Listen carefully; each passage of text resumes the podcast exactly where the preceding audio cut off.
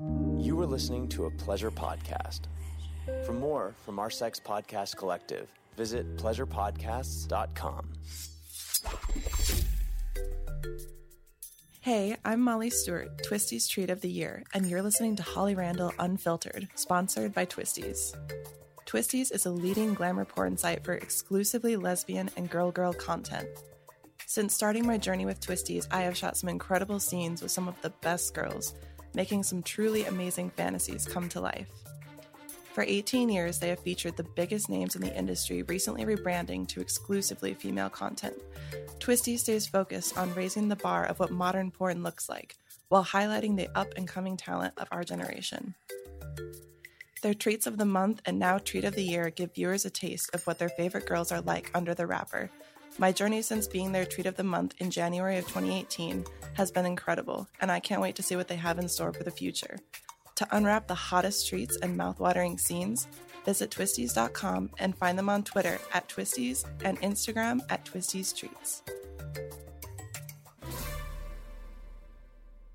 Hi, I'm Holly Randall, and welcome to my podcast, Holly Randall Unfiltered. This is a show about sex, the adult industry, and the people in it. I'm a 21 year veteran of this fascinating little industry, and as the eldest child of the trailblazing erotic photographer Suze Randall, you could say I grew up in it. So forget everything you think you know about porn, because this show is going to change your mind. My guests are some of the biggest names in the industry, and we unabashedly reveal the real behind the scenes stories the funny, the inspiring, the tragic, and the bizarre. Everyone has an opinion about sex work, but few people actually listen to the sex workers. So sit back and prepare yourself for a podcast which is honest, raw, and unfiltered.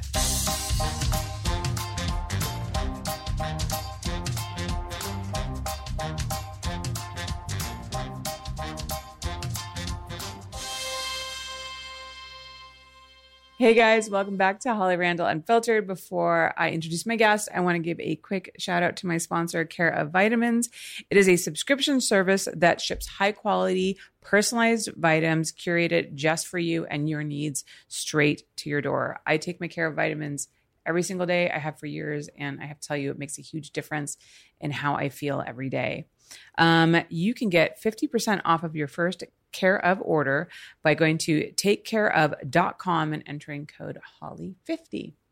Okay, so you first met my guest on my podcast back in 2019 when she was only a year into her adult career.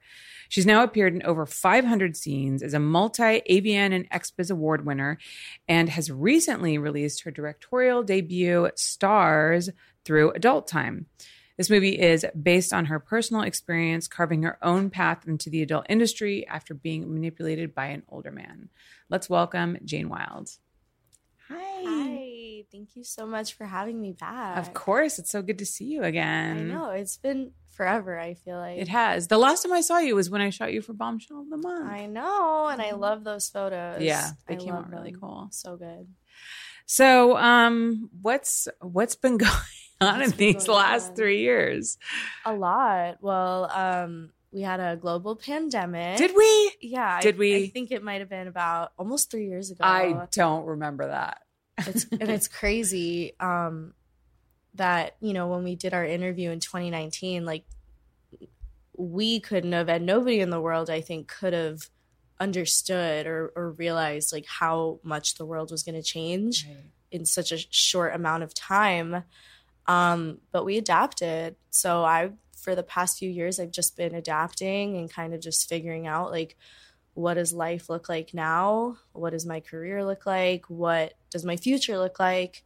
Um so it's been a lot of like introspection and just continuing to grind away at adult work and then pursuing like several new endeavors. Mhm. so it's been good. It's been interesting because I know the pandemic was like horrible for a lot of people.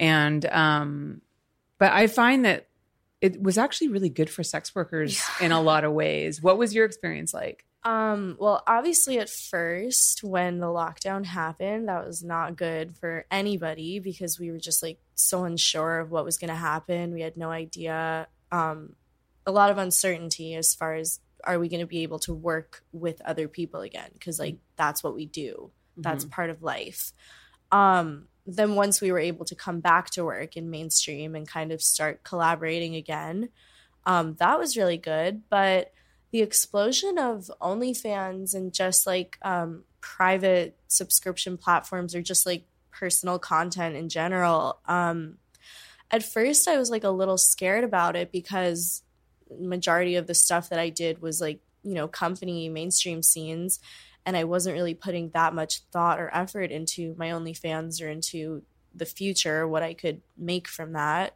like make of myself and then I finally started taking it seriously, like right around two years ago at this time.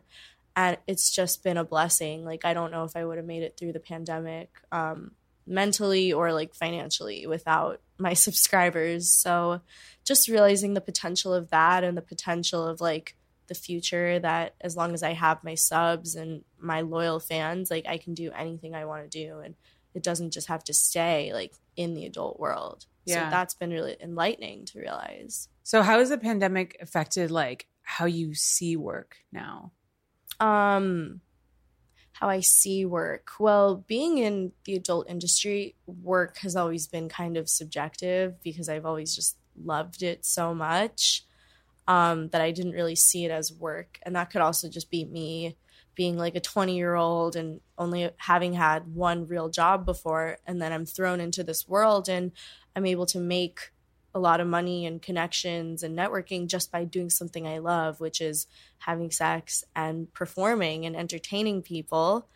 Um, so I never saw it as work, but then with the pandemic and you know now putting this work into OnlyFans, creating my own content, I definitely see it more as like a job and not just like oh, something I get to do for fun and like, oh, and I get paid, but I'm really starting to think about like marketing and just the different aspects that go into run- running a business. Mm-hmm. I'm starting to see it more as like running a business as mm-hmm. opposed to just going to work, if that makes Are sense. you feeling like more longevity? Yeah. yeah. Like the, the longevity is, um, feels more attainable as opposed to in the past, like, unless you were like the most iconic porn star and like you know going on Howard Stern and celebrities knowing who you are like you leave the industry and then you kind of just have to unless you saved all your money you have to just go back to a normal life. But i feel that those days are kind of over and that if you want to continue your career and your longevity you can as long as you're willing to put the work into it so do you feel more secure financially and secure in your career Yes, definitely. Um, this is probably since I started um, doing adult films, probably the least amount of scenes that I've shot.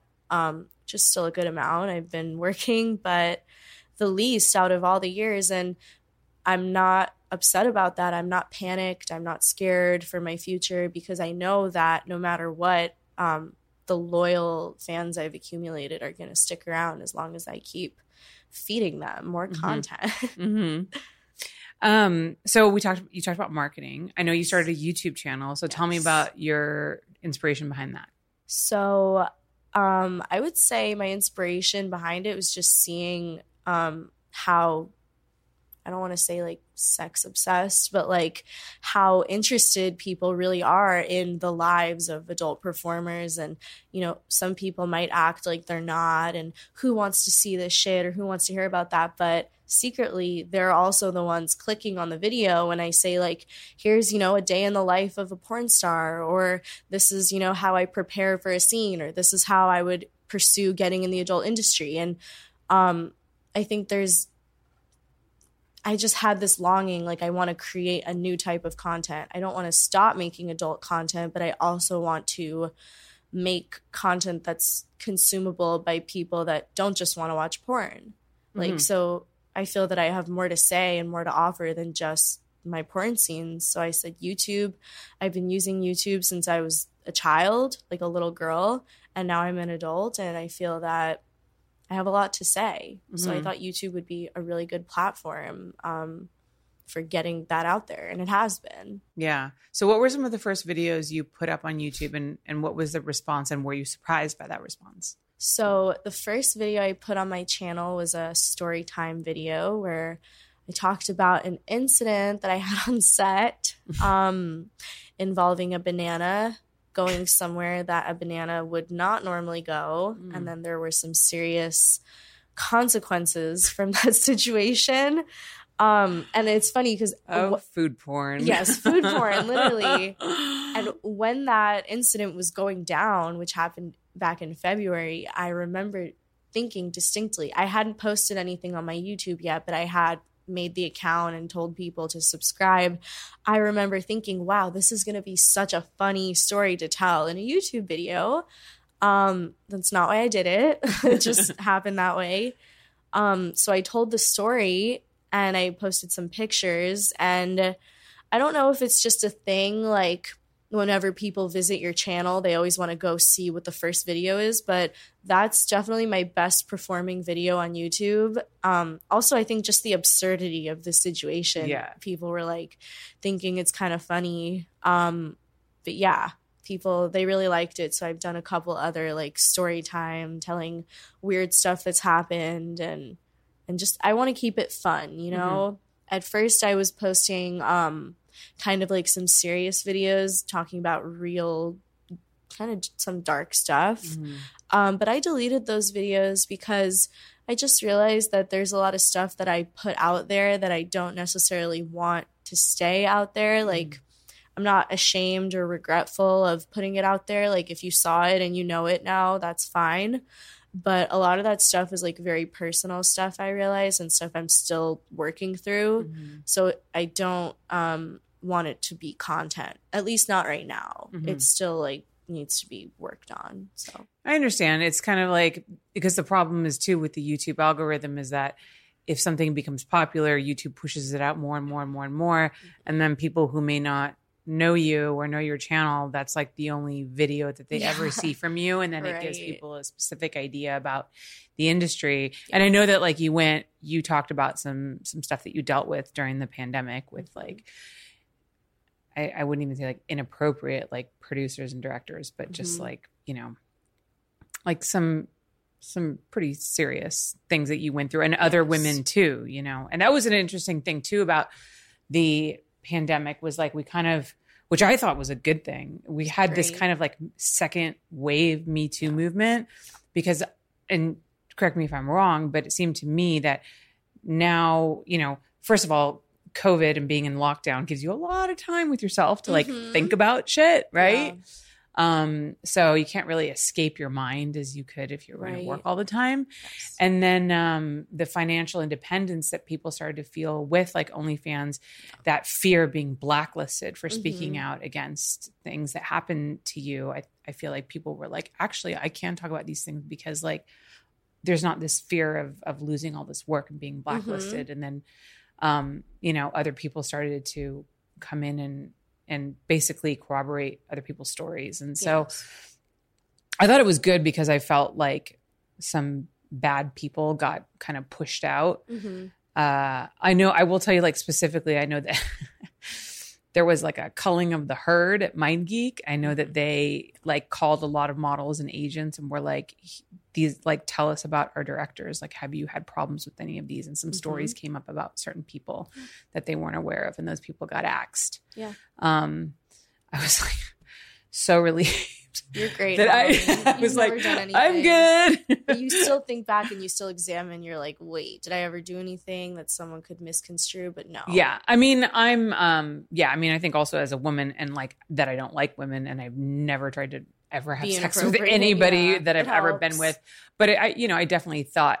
And then that's actually when we started talking about cr- bringing the boundary checklist in because it didn't exist before that. Right. we'd have like a quick conversation about what we were doing, Yeah. but there was never like that really explicit, like, is this okay? Is this okay? Is this Mhm. okay? So I felt like it was really good because it um kind of forced me as a producer to like really check in with everyone Right. and make sure that like we're all on the same page because sometimes you you read people wrong or you Mhm. think somebody's okay with something and they're not and they don't feel comfortable speaking up so When it comes to something as serious as consent in Mhm. a sexual situation, I think that there's no room for error you know? Mhm. there's no margin for error. There's no room to like read it and try to figure like w- nobody should have to figure out what's going on. Everybody should know exactly what's expected and exactly what's going on at all times. And if there's any confusion it, it should be cleared up immediately. Um, and it kind of sucks that you know it took all of that to make that happen but i do feel very happy that that's the case for multiple big companies right now um, holding everybody on set accountable including the talent themselves to make their boundaries clear. Because like you can't you can't um control violating someone's boundaries if you don't know what the boundaries are. Like Mhm. if you don't have that knowledge how are you supposed to know what is okay and what isn't? Like obviously you know there's certain things that are never okay. Mhm. if someone says stop you of course you stop um but there are you know there's certain things that in a couple of years before this happened were getting more normalized i think rougher behavior on set and just um kind of an expectation that a female talent will be like down for whatever and that's Mhm. just not the case and it never needs to be the case Mhm. um and i think what you said about the fear of blacklisting was so true and not even just in a financial aspect but in a social aspect. Um i've seen it with my own eyes like people who make accusations that for whatever reason the majority doesn't believe they do get ostracized from their community and especially as sex workers and sex work adjacent people um, we're already so marginalized by society and then to be experiencing that from your own community um, it just it it shouldn't be happening I, I hate the fact that it has happened um, and hopefully it will not be happening again because now yeah i like the fact that everyone was able to come together in droves basically and just look when 10 women are all saying the exact same thing about one person it's i mean Where there's smoke, there's fire. yeah there is and i think the people that try so hard to uh, defend those types of people or they're always on the side of the accused person they're never stopping to think wait let me think logically for a second and think about why would 10 women that don't know each other we're in the industry but none of us know each other why would we conspire because that's basically what you're saying it's a conspiracy that we all came together and decided we're going to ruin the life and accuse this one person that did nothing wrong Right. and we're all just going to say these things for no reason and risk the blacklisting that doesn't happen Yeah. that i think people think that happens way more often than it actually does Mhm. and that is like the rarity the most common scenario is that this person had bad behavior Mhm. and got a little too entitled and had too much power and felt like they were god and they could get away with anything and treating young women however and you just can't do that anymore so i feel very lucky to have witnessed that radical change because Yeah. it, it needed to happen and if covid needed to happen for people to be like well, you know, I don't need to worry about if I'm going to accuse this person and then possibly see like their best friend on set. You know, on Mhm. Monday, that wasn't the case during COVID. We all were stuck at home. So it's almost like that freedom. It's like there's no expectation of me. Who knows if we're even going to get to go back to work? Yeah. At that time, we didn't even know. Yeah. So it's like, what the fuck do we have to lose? Nothing. So Yeah. we just went for it. Yeah. And I think also too the one mistake that people tend to make is like, oh, well, I never saw this person behave that way. That doesn't mean that they didn't because like people act differently with different people. Yes. And So- some abusers or people who engage in that type of behavior regularly, they're very strategic. And Yeah. obviously, their whole goal is to not get caught. So, whatever steps they need to take to not get caught, which might involve, you know, being selective with who they behave that way around or, you know, having like a special relationship with someone and making them feel special. Um, there's a lot of tactics that these types of people use. I have experienced that firsthand.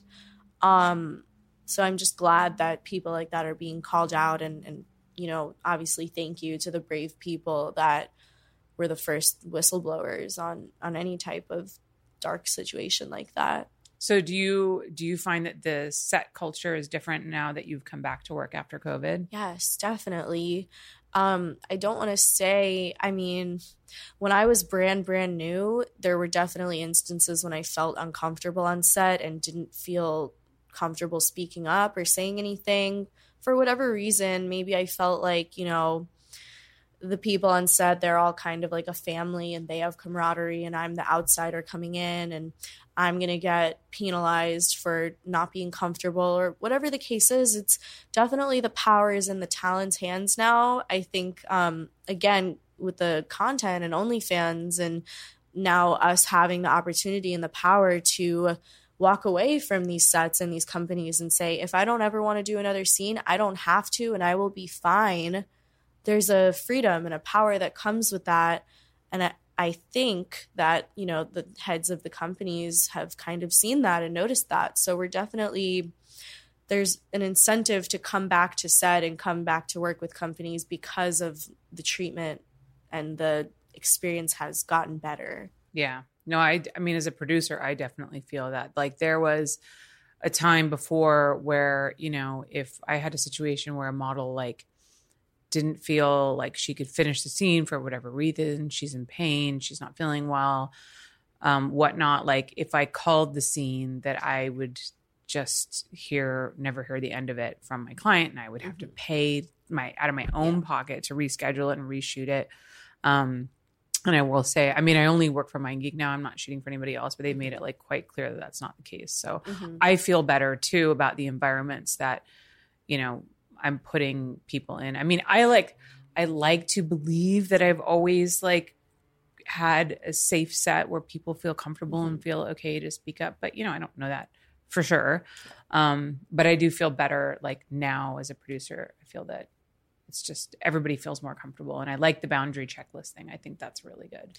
Yeah, I like it too because um, it just holds everybody accountable to not do anything that someone's not okay with. And it just because you know we're in porn um, we're doing adult work that a lot of people might look down on that it doesn't mean that we should look down on ourselves and feel like we don't deserve good treatment on set or just because it's not a hollywood movie set that we don't deserve to have our voices heard or or to not do something that makes us uncomfortable or to feel this pressure like if I don't do something that makes me uncomfortable, nobody on set, including my friends and the crew and everything, no one's going to get paid. Mm-hmm. Nobody should feel that type of pressure and feel inclined to do something that they wouldn't otherwise do. That's in a way that's coercion and that yeah. shouldn't be happening on adult sets because people have a lot of weird ideas about what goes down in this industry and they think that coercion happens a lot more than it does mm-hmm.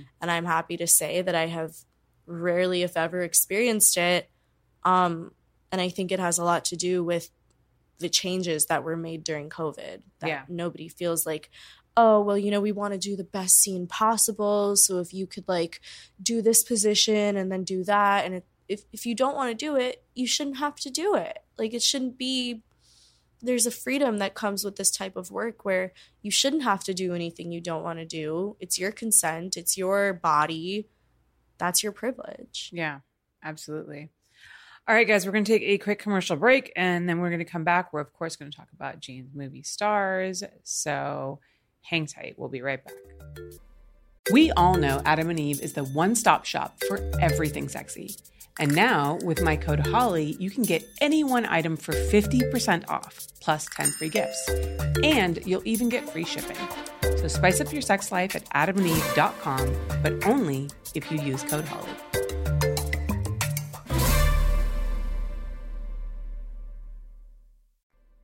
Okay, guys, we are back. So, Jane, tell us about the synopsis of your adult time movie stars. So, the synopsis, I guess you could say, without giving anything away of what occurs, it's about a young woman, an 18 year old young woman that experiences her 18th year of life. And during that year, um, she's being trafficked by a pimp.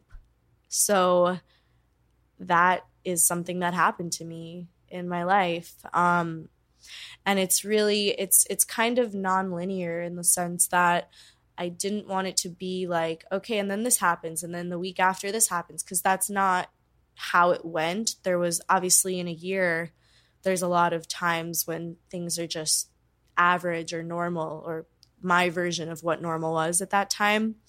But there were certain memories that have stood out to me since it's been about six years now um, since the situation began and I wanted to turn those moments into a film and say, you know, this is, it's a dramatic retelling with a little bit of creative license of something that genuinely happened to me. Um, and I thought that, you know, people are interested in these types of stories and the fact that it's something that I went through and I am here to tell it and I've lived and I'm a survivor of the situation. Um, I thought that I not that I owe it to my fans, but that I owe it to myself to finally give that to myself to be able to be free and be open and not have to hold this weight and this dark secret inside. Um, and the secret being like all the little details of everything that went down. Yeah.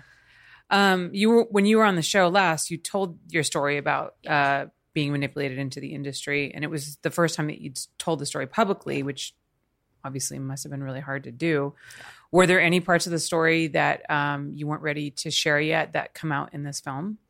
Yes, um, pretty much all of it. I think that definitely was the first time I had ever publicly spoken of it. I think I only was first told by somebody that it sounded like trafficking or what trafficking is in 2018, like mm-hmm. early.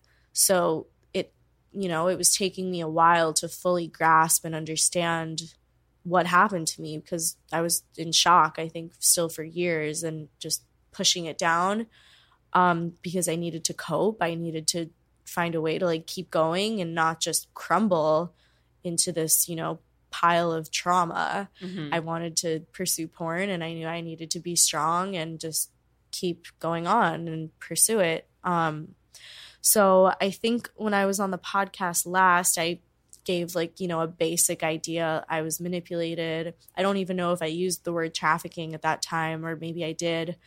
Um, in this film, people are going to see obviously with a little bit of give and take because it is a film and it, is a pornographic film, mm. um, they're going to see what happened. They're going to see the feelings I went through, the emotions, the people that were a part of my life, the people that came and went, um, even seemingly irrelevant people I wanted to include in the story because that's my story. And, you know, um, I really I took a lot of inspiration from Sean Baker, who's a filmmaker. He does mostly independent films. Um, and a lot of them feature sex workers or porn stars or just sex work as a narrative in general. Um, and they're usually nonlinear. They're very much like a series of moments that kind of happen and just bringing it together into a film and a lot of stuff open to interpretation. So I wanted to do a film like that. I didn't want it to be super rigid um, with like you know the dates and the timing and the characters, the dialogue. I wanted it to kind of just be um, my truth. Mm-hmm. So I, this film is my truth, and mm-hmm. people will finally get to see that. So, yeah, yeah. So the idea of girls getting trafficked into porn is a big one that is used often by anti-porn activists. Um, so how did you walk that line of creating this movie without making it come off as like anti-porn? Mm-hmm. Um, porn actually has very little to do with the entire film as a whole. Mm-hmm. Um, it's telling the story of the year of my life before I entered the porn industry, and only at the very, very end of the film is there even a glimpse of porn. Um, the way that we shot that scene and the way we approached it was just in a very honest way. So I wanted people to just not think, oh my God, like this is so, porn is so amazing or porn is terrible. Like I just want them to see it and see this is what it really was. And, you know, I've stuck around and whether people want to believe this or think this, like porn saved my life. I had no direction in my life. I didn't know where I was going to go. I was just a traumatized young woman. Um, porn gave somebody that was already a very sexually open person an opportunity to make something of myself and make a life for myself. Um, so I don't, I guess, you know, after someone would view this film and then kind of see what I've been able to do after these events occurred and what I've been able to accomplish in my career and my life, I hope that they don't see porn as trafficking because for me, porn is the furthest thing from my experience of being trafficked. Porn was me having my own choices. And I made that decision for myself to fly down to Florida and start shooting. I had an agent that helped me book the scenes, but when I went to set, it was all me.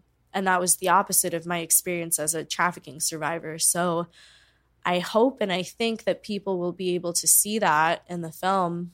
Um, but also, you know, I'm not here trying to change anyone's mind. Mm-hmm. I'm just, this is for people with an open mind. Yeah. That just want to, you know, see it for what it is. Well, I think it's actually like a healthy thing to be able to show that because there is this whole anti trafficking movement that they're trying to use because, you know, porn is constantly being attacked. I've seen it my whole life. I've mm-hmm. seen it with my parents. I've seen it with the Meese Commission. Like, you know, it's it's always been around. So the new angle is is trafficking, right? The idea mm-hmm. that like all of these before it was the idea that porn was ruining the social fabric of like the family and, mm-hmm. and just society in general and it was corrupting the world. Mm-hmm. Now it's like very specifically about unwilling women being forced to do porn. So I think it's kind of I think it's good that you were able to make a film and distinguish between like yeah trafficking and porn because both things happen, right? Mm-hmm. But there's you know these anti-porn activists always want to make it all the same thing. Every girl in porn is trafficked. Mm-hmm. Um, where your story seems to say there's trafficking, I experienced it. It was a negative thing. Yes. There's porn. I experienced that and that was a positive thing for me and that is not the same thing. Yes. So how was it how were you able to I guess go from this, you know, obviously traumatic experience of being trafficking being trafficked into porn like because I think most people would feel that oh once you were trafficked then all the idea of the porn industry in general or moving forward in sex work in any way mm-hmm. shape or form would be something that you wouldn't want to go through. You would go the opposite way. So how did you make that? How was porn like still an option for you? I guess is my question. The reason that porn was the option that I chose is well, what I experienced in that year from October 2016 to about September 2017, um, I don't consider that to be sex work. I know that from the outside looking in and it seems like it would be. It seems like I was just any other cam girl online, webcamming, making money, but I had no control over anything that was happening. I couldn't control when I would get paid. I was told when to work. I was told what clothes to buy, how to dress, what to do. Um, and I was told if I didn't do those things, that I would never be successful, that I would be a fucking loser um, and a failure. And I don't know if it's part of being Jewish or part of being a woman or if it's a family thing, but I, my, one of my biggest fears was being a failure and just feeling like a failure, feeling like I tried to do something and I was not able to succeed. Mm-hmm. So I was already in the adult industry or whatever you can call that. I was in the adult world and mm-hmm. doing that type of work for a year. And I had been told by my trafficker that porn was not an option for me. I would not be doing porn because porn is dirty and gross and he he would um up like kind of say that camming and webcamming was like the future and that porn was on its way down. Nobody even watches porn. Everyone's watching cam girls and I knew close to nothing about the adult industry, so I believed everything he said.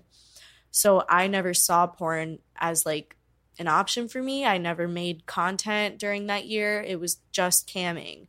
So then when I got out of that situation and I started thinking about, you know, what do I want to do? Do I want to leave the adult industry or then I'll feel like a failure and then he'll be right. I'll I couldn't do it. I couldn't handle it on my own or I couldn't figure something out.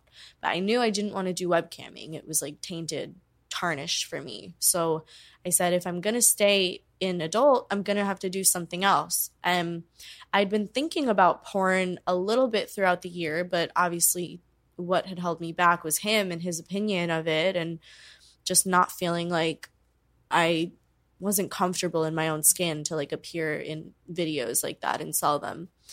Um, so after I left that situation, I started experimenting with like making videos of myself and different types of like solo content. And I wasn't happy with it. I wasn't happy with the way it looked, um, my camera quality, the lighting, my body, my face, like everything. I was just like, no, I don't, not happy. But I think I want to do this. So how can I do this and be happy with the product that I'm seeing.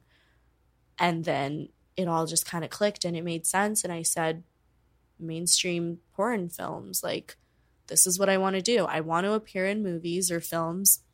I want people to know me. I want to have sex on camera, but in a way that's going to look really professional and good. And I said, uh, the companies are the ones that can make that happen.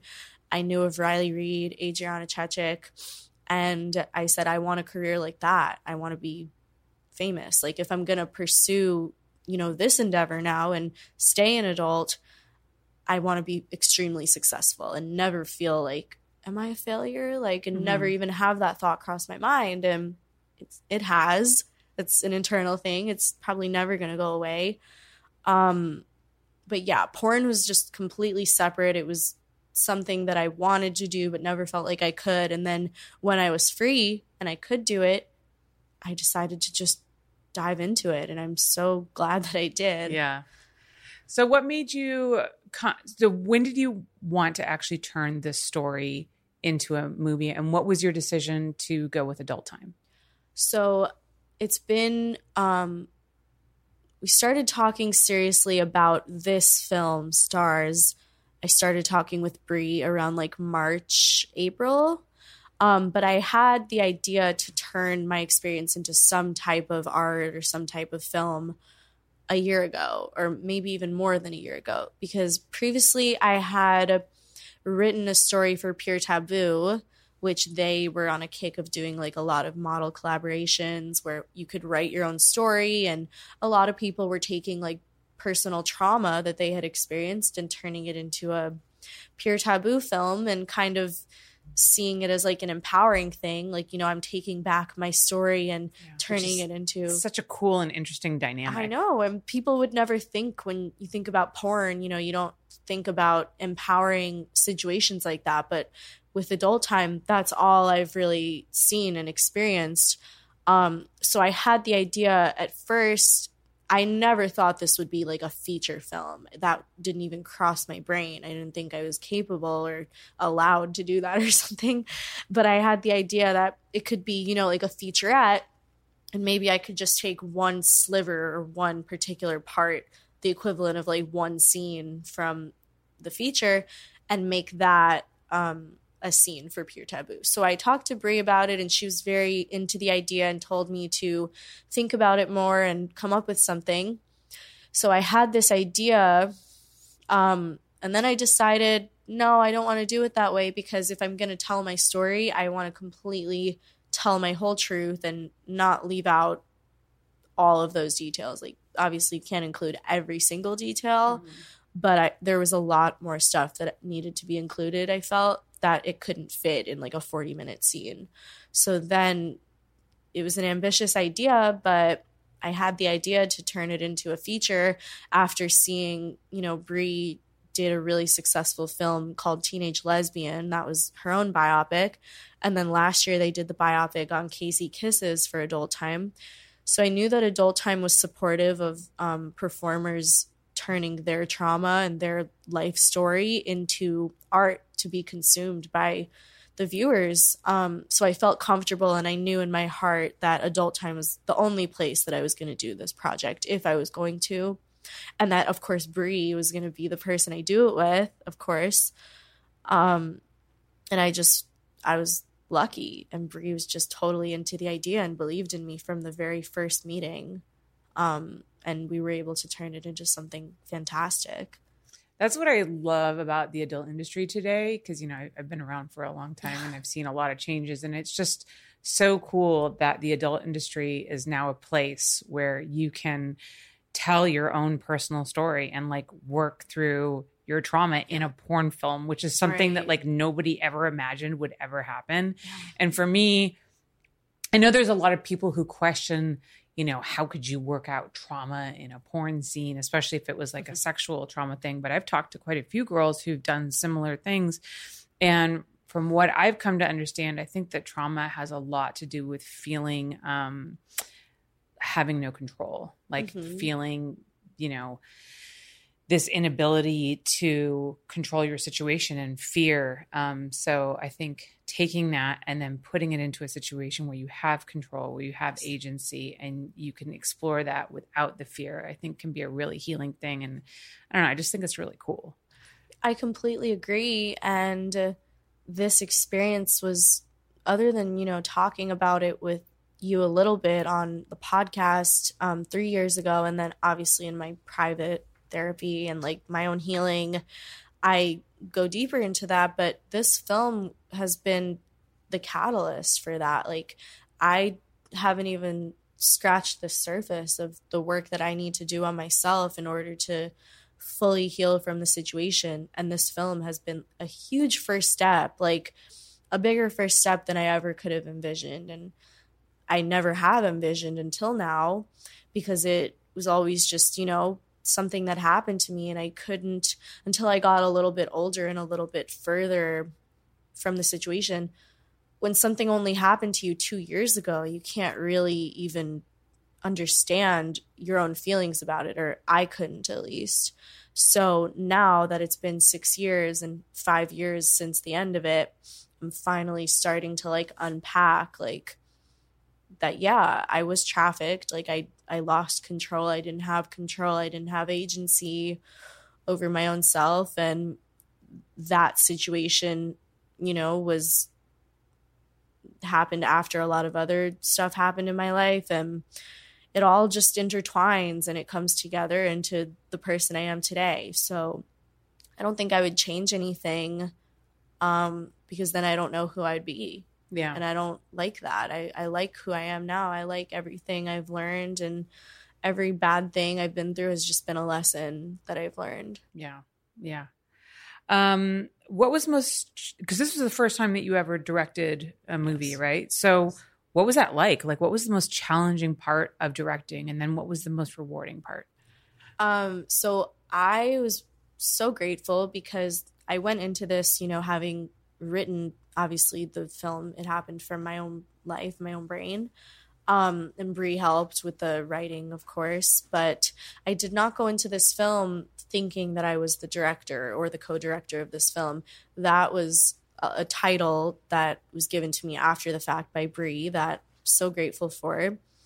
Um, so that kind of looking back, there wasn't this like pressure on me where I think if I went into it knowing that I wrote it and I'm starring in it and it happened to me and oh i'm directing so now i need to like i just overthink things mm-hmm. a lot so i'm really glad that i didn't have that like added pressure of feeling it's an like intimidating title too it, it is yeah. especially on a huge film like that and just having all of these different titles attached to me for that um and it being my own story made it intimidating to say the least um but during the process like it was actually so much fun because Bree gave me a lot of creative freedom and in ways that I never had before. I knew that, of course, I was going to be the historian on set to give people a reference for their characters and the scene and what was happening during that scene and in my mind and how everyone should be, you know, acting. Um, so I went into it not feeling that pressure and just being able to enjoy um, these new things that I never experienced before as part of directing. So I guess for me, the hardest part was probably having to give notes as far as like the way someone is like saying something or or portraying the character um because I don't want anyone to think that I'm like criticizing them or I'm very conscious of like how I'm coming across or how I'm being perceived. So I didn't want anyone to think I'm like being mean to them or being controlling or any of that negative stuff. Um, and I would say the best part or the most fun part was probably starting to have like creative control over certain shots. And if I wanted something to be included in the film, they would try really hard to accommodate me and, and usually would be able to. Um, and just I had some ideas in my head about certain shots, and the opening shot of the film was my idea, something that I came up with in my brain um, that nobody helped me with. And there were some parts where we were filming that where Bree and our cinematographer Michael Vegas they were kind of saying like we get what you're saying but like oh it's not to like look the way you think and if we're doing it like like there was just some some roadblocks but I stayed very true to what I wanted in that moment and I said this is what I want like whatever we need to do to make this particular shot happen like let's do it and I'm willing to do whatever I need to do because I want that to be included. Like that's important to me. And then when I watched the first, you know, rough draft of the film, that opening shot, I had chills on my body because I knew that that came from my heart and my mind. Nobody helped me with that. And it just looked so fucking good. and I was like, wow, like it really hit me. Like, wow, I, I really contributed so much to this incredible film. I'm so proud of it. Mm-hmm. I'm so proud of like all the work that went into it and, and everybody did so good every single person that worked on it did their job exceptionally well. I couldn't have asked for anything better. Yeah. It's it's a lot of fun to see your work like yeah. I mean I, I i know what you mean to see that work come to fruition and that that first edit is like yeah. is a really cool thing to watch. Do you see yourself like maybe becoming interested in directing more? It depends. Um it was obviously like a really unique experience to direct something that I wrote and I'm starring in, and it's based on my experiences. So I had somewhere to reach from and to go from. I don't know about directing something that someone else wrote or even something that I wrote, but I don't know about directing on my own. Like, there's a lot of factors that I would need to think about. Like, am I ready for this? Is this what I want? But I think if it was the right project and just the right people working with me, I think I would definitely be open to it, um, whether it's an adult film or a non adult film. I really did enjoy it. Um, but I think I work better with people. Like, so maybe if it was a, another collaborative effort, mm-hmm. like a co director, I think yeah. I would be open to it for sure. Yeah. I mean, I think it takes a while to get to the point where you feel experienced enough and confident enough to like fully take on the yeah. director's mantle because it's a lot and also too in this industry a director also like means a producer yeah. like line producer executive producer story producer Everything. it's like it's not just you don't just show up on set and yeah. like tell people what to do it's so much more than that so it's you a lot of hats like, work with the script that you're given mm-hmm. and there's mm-hmm. usually not a lot of room for like changes or notes and stuff. What I liked about being director is that I had so much like creative freedom mm-hmm. to just mm-hmm. kind of go in whatever direction I felt. And I was the one that told Bree I wanted to really like emanate is emanate the right word? Like a Sean Baker film. I wanted to uh, emulate. Off, emulate. Thank emulate. you so much. Um, I wanted it to emulate that type of like independent film and that was an important thing to me. So it could have you know if i hadn't had that it could have gone in who knows what direction. Who yeah. knows how it would have turned out but i had a very specific idea and a vision. So i guess that is really what i enjoyed most about being director is that my vision was taken so seriously and was able to come to life. I don't know if i want to do it if i'm not able to feel that experience. I don't think I want to make someone else's vision come to life. I just want to keep making my own visions come to life. Yeah, it's hard. oh, and there you've like hit the nail on the head. Yeah. Um, yeah, it's just funny. It's also like hard to make your own because I've done all of it. You know, I've shot for Wicked where I had to write the script myself mm-hmm. and put it together myself and yeah. like direct it and edit it myself. And it was rewarding in some sense, but it was also so much work. Yeah Um, so that was tough. Some sometimes it's nice to just show up and like shoot somebody else's script, but then also too when it's not your own, you're not as passionate about You're it. not- yeah, it's not like for me. I don't think it would be as fulfilling. Yeah. But I I don't know because I have nothing else to go by. I'm yeah. I'm so lucky that my first directing experience was this project. Like Mhm. who could have thought of that or Yeah. planned it that way? Yeah. What is one piece of advice you would have given to yourself back in 2019 when we last spoke? one piece of advice um i would have said and who's to say that my younger self would have even listened to this don't focus so much on what other people are doing and you're doing fine even if you feel like you could be doing this you could be doing better like you're doing amazing Mhm. and uh, that's been something that's been so hard for me in this industry especially with social media and everything. It's just constantly kind of being thrown in your face what everyone else is doing whether good or bad or whatever.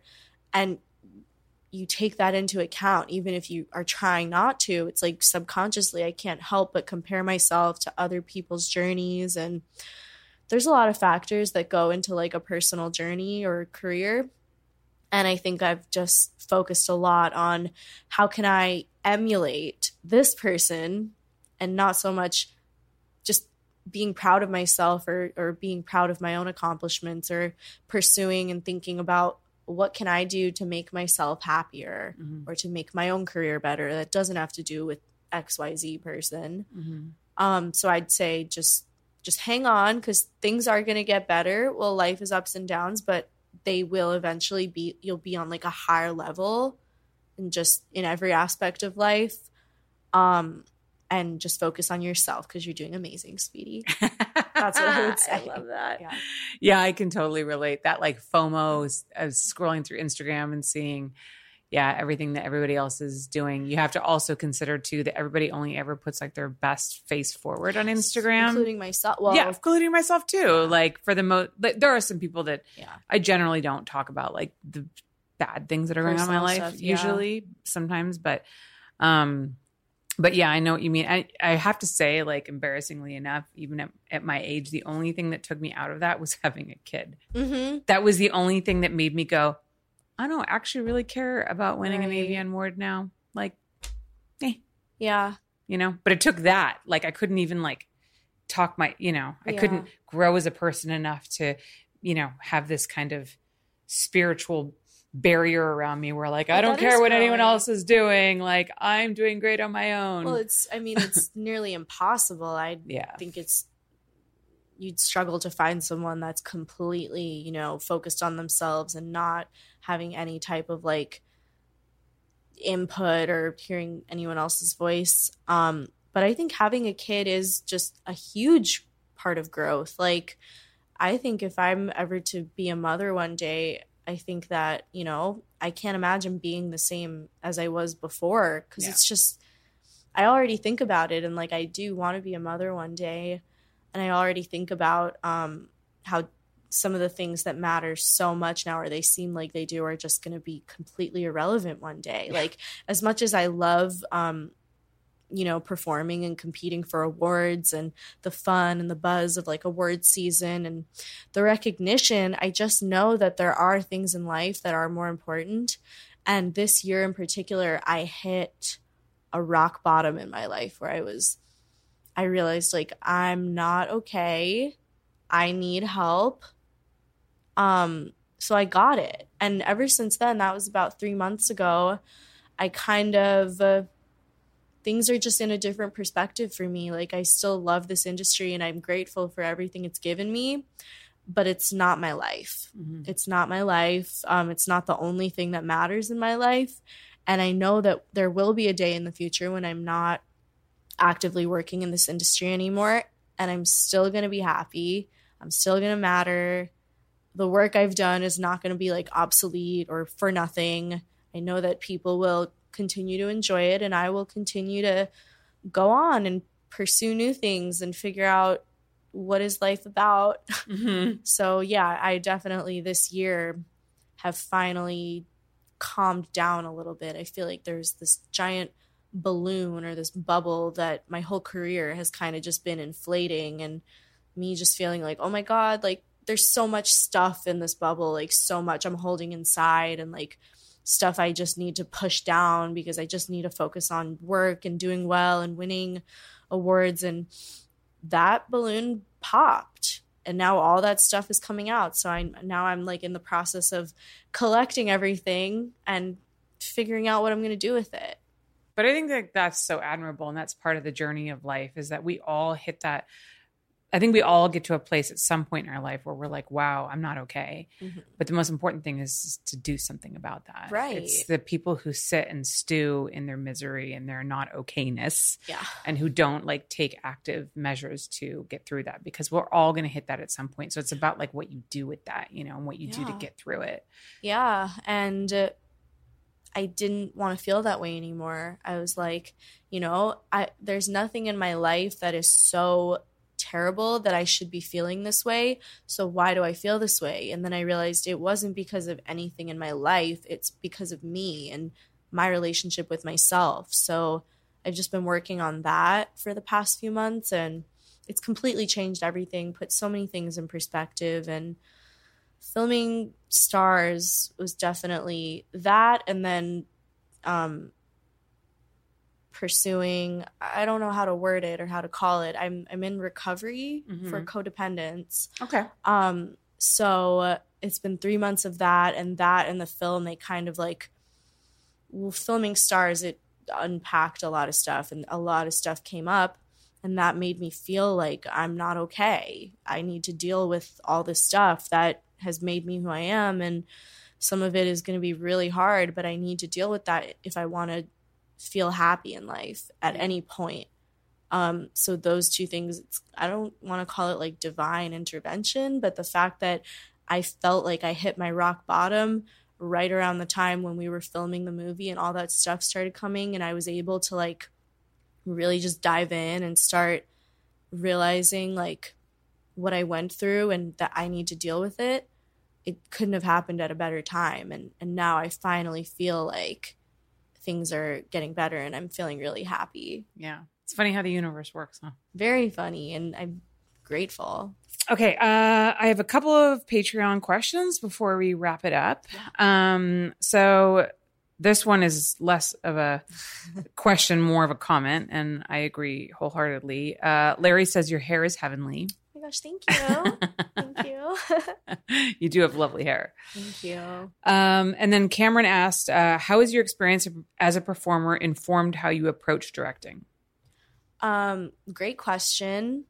I, when, well, of course, as I said, when I was having the experience of directing, I didn't have it with like my director's cap on. I didn't see myself in that way so i wasn't thinking about how can i you know be the best director in the moment i was just doing it. I was mm-hmm. doing what bree asked of me which is to give as much of myself as i could. Um, i will say i would never expect or ask anyone as a performer to do something that i wouldn't do myself or that i wouldn't be comfortable with. Um, and i i know as a performer that there are certain types of scenes or just performing in general, we tend to like turn it up a little, and it's not necessarily going to be accurate to what sex is like in real life for that person. Um, so in directing, the notes that I gave to anybody that was performing a sex scene in the film, which there's only one sex scene that I'm not in having sex in, but I'm still there, but mm-hmm. just not in it. And I told the performers, um, not that any of you guys perform fake in general, but just whatever type of like moaning, dirty talk, porn star vibes that you usually bring to a scene that makes it, you know, a scene. Just that's not necessary. I really wanted everyone to just be as real and as normal, whatever that means, as possible and not approach it like, okay, we're performing a scene, we're acting. Like, I really just wanted it to be an independent film that has explicit sex scenes in it, but that doesn't mean that you know how in a musical, like High School Musical, they're acting and it's all blah blah blah, and then oh now we have like a ten minute musical number that has nothing to do with what just happened, or and then it's the next scene and that has nothing to do with that. Like no, I didn't want it to be that way. I wanted it to be every sex scene flows really well with the film. Mm-hmm. So I guess that was what I had in mind the most was just like uh make sure the performers understand that like I get you, I am you. Well, usually I am you. Um and to just be yourself, like just be be normal, be Mhm. cool. A little more authentic. Yeah. Um, okay, last question is from Danny Hill. First of all, he says happy belated birthday Thank and you. happy belated birthday. Thank you. Um, I mean, you kind of already answered this question, so maybe if you have something to add to it, Huh. uh, how has your work relationship with adult time helped in your catharsis?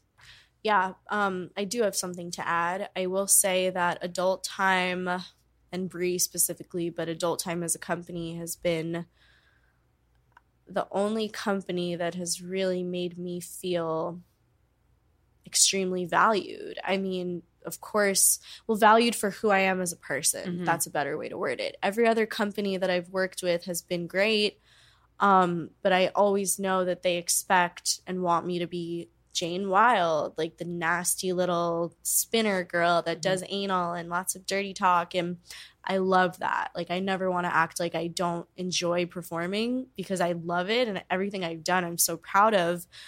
But I'm I'm now in a place in my life and have been this past year where I want to give more of myself and who I really am and show more of myself. And Adult Time is the only company that really was like, yeah, we want you for who you are and we accept you for who you are and we want to tell your true story Mm-hmm. everything else it's been you know i'm putting on my porn star hat my persona and it's not that different but i definitely amp it up as jane um, when when working and in this film i didn't amp anything up i just was completely real and raw in myself and that's because of adult time. I can't say if it was for any company, I can't say that it would have been the same result. So I'm just eternally grateful to them. Yeah. Now they allowed you to show another side of you. Yeah. Because we all have more than one side to us, right? Yeah. And people, I know that people want to know about it, even if, you know, there's always going to be the loud minority vo- voices that are like, no, porn stars are just dumb whores. Like, you guys just need to stay, you know, doing what you do best and suck dick. And then I know that there's going to be people that. I just hear that all the time, which is all the hilarious to me because then I also, I mean, just like, you know, with my YouTube channel, I have like 185,000 subscribers right now. So I'm just like, there's 185,000 people that are actually interested in what porn stars have to say because Right. th- they're here. And there's many more Because there's you can't watch porn on my channel. Yeah, like porn exactly. porn. You know it's what I just conversations Yeah. with people who do porn, and I know even just from TikTok and like the pop the popularity of like the corn Yeah. hashtag oh and the God. blue and the black and orange square that represents Pornhub. Like, I know that people are interested in porn more than just watching porn. For sure. Um, and I guess when this film comes out, we will just see how interested people are. Yeah. that will be the test. Awesome. Well, thank you so much for coming on, Jane. Um, really cool. By the way, I just want to say you really have grown so much as a Thank person you. So since I last talked to you. I'm I'm very impressed by you, and you. um, I'm very proud of you. And congratulations for everything that you've done. Thank you so much. Thanks for having me back to talk about my life and, and Yeah. the film that I helped create. Um, I'm so excited for everyone to see it, and I'm going to just keep doing what I do and continue growing and elevating not just my career, of course, but my myself, my consciousness. Um, and I'm grateful for the growth. Thank you so much, Holly. Of course. Can you tell everybody where they can find you online? Yes, my Instagram account is wildsexual underscore or Jane being wild. Uh, my Twitter is Jane Wilde triple X. My YouTube is Jane Wilde XO.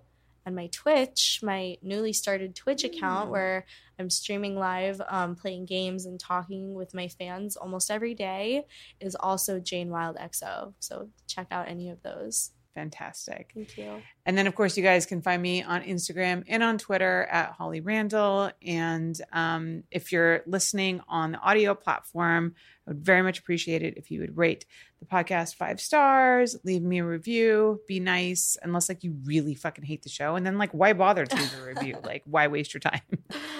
um, if you're watching this on YouTube, um, hit the like button, subscribe. I would really appreciate that.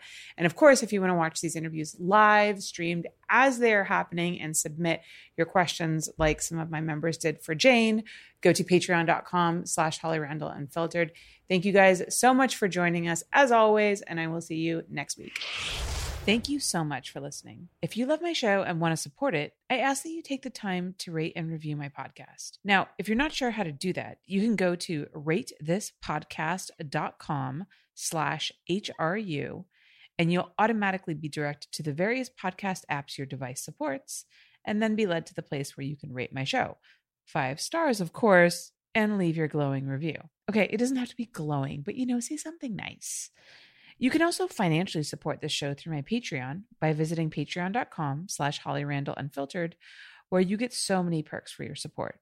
Things such as early releases and live recordings of my interviews, merchandise such as stickers, mugs, and hoodies, autographed copies of my photography books, free access to my private Snapchat and not safe for work website, hollyrandall.com, and my bonus podcast, My LA Porn Life.